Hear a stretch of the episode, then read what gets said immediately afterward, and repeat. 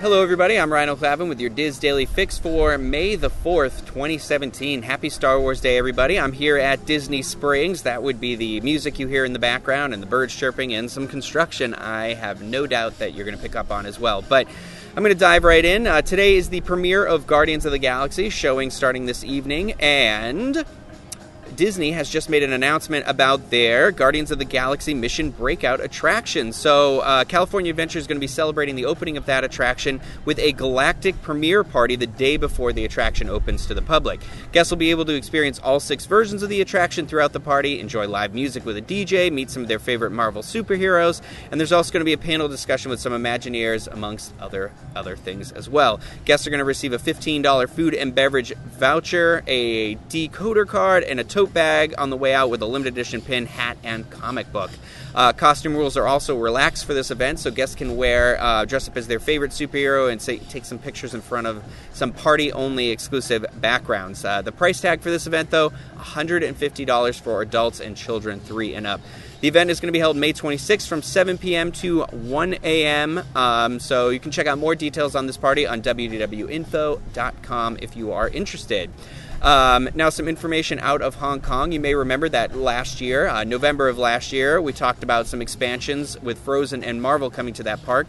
Well, it looks like the uh, major expansion to Hong Kong Disneyland has officially been approved by the Legislative Council of the Hong Kong Special Administrative Region. So that means the expansion can get underway and is scheduled to begin next year and run through 2023. Um, that expansion is going to include a Frozen area, some Marvel area, a Moana um, village area, uh, lots of fun things to do. Uh, Pete, Kevin, and John are headed out there later this year on an ABD. Unfortunately, they'll get there before the expansion opens, but I'm still very jealous of their trip. Now, next up, uh, some exciting news that I'm sure our, our, very own Michael Bowling will be happy to hear is that the Mickey Mouse Club is coming back as a Facebook show, though, so that's a little interesting. But Yahoo is reporting that Disney is in the process of creating a brand new series called Club Mickey Mouse, which would be a remix version of the classic variety show Mickey Mouse Club that aired periodically between 1955 and 1996. Uh, the twist here is that it's going to uh, not air on TV like its predecessors, but be part of a Facebook exclusive series series. And apparently, they're doing a bunch of new series, about nine of them, as part of something called Facebook Anthology. Uh, the cast has not yet been named for Club Mickey Mouse, but Disney will reportedly be pulling from Maker Studios, which is its in house multi channel network and talent company. So, pretty interesting. Um, now, over on the DIS today, our featured article comes from Christina Keller Bianchi. I'm sorry if I said that wrong, but she's going to be reviewing her uh, Surfs Up Breakfast with Mickey and Friends experience at the Paradise Pier Hotel over in Disneyland. Check out that article and many other great ones on wdwinfo.com. Now, trending on the DIS boards this morning is a thread, an interesting thread that asks for the time MK is now letting uh, people into the park. Since the new security measures have been getting um, put into place, there have been reports on our forums with different experiences. This thread discusses what's going on right now at the Magic Kingdom and posters who are uh, now who are there now and are sharing what they've experienced. So you can look for this thread on our theme parks, attractions, and strategies forum. Weigh in with your own experiences over on disboards.com. Uh, coming up later today on our YouTube channel, youtube.com slash disunplugged, is the Universal edition of the DIS Unplugged, hosted by Craig Williams, joined by myself.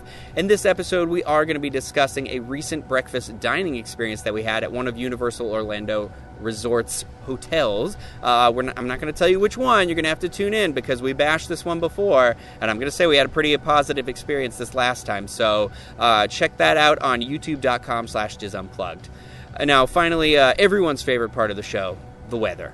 Now, out in Anaheim today and tomorrow, it's going to be partly cloudy with a high today uh, around 82 and tomorrow around 75. Uh, lows in both days are looking to be just around 60. This sounds like some amazing park weather, so make sure you're checking that out. Uh, here in Orlando today and tomorrow, it's a uh, there's a promise of some scattered thunderstorms we'll see. We, we desperately need the rain, but the high today is going to be a toasty 91 degrees with a low of 68. Tomorrow it's going to be a, a little bit cooler with a high of 79 and a low of 61. So I look forward to that.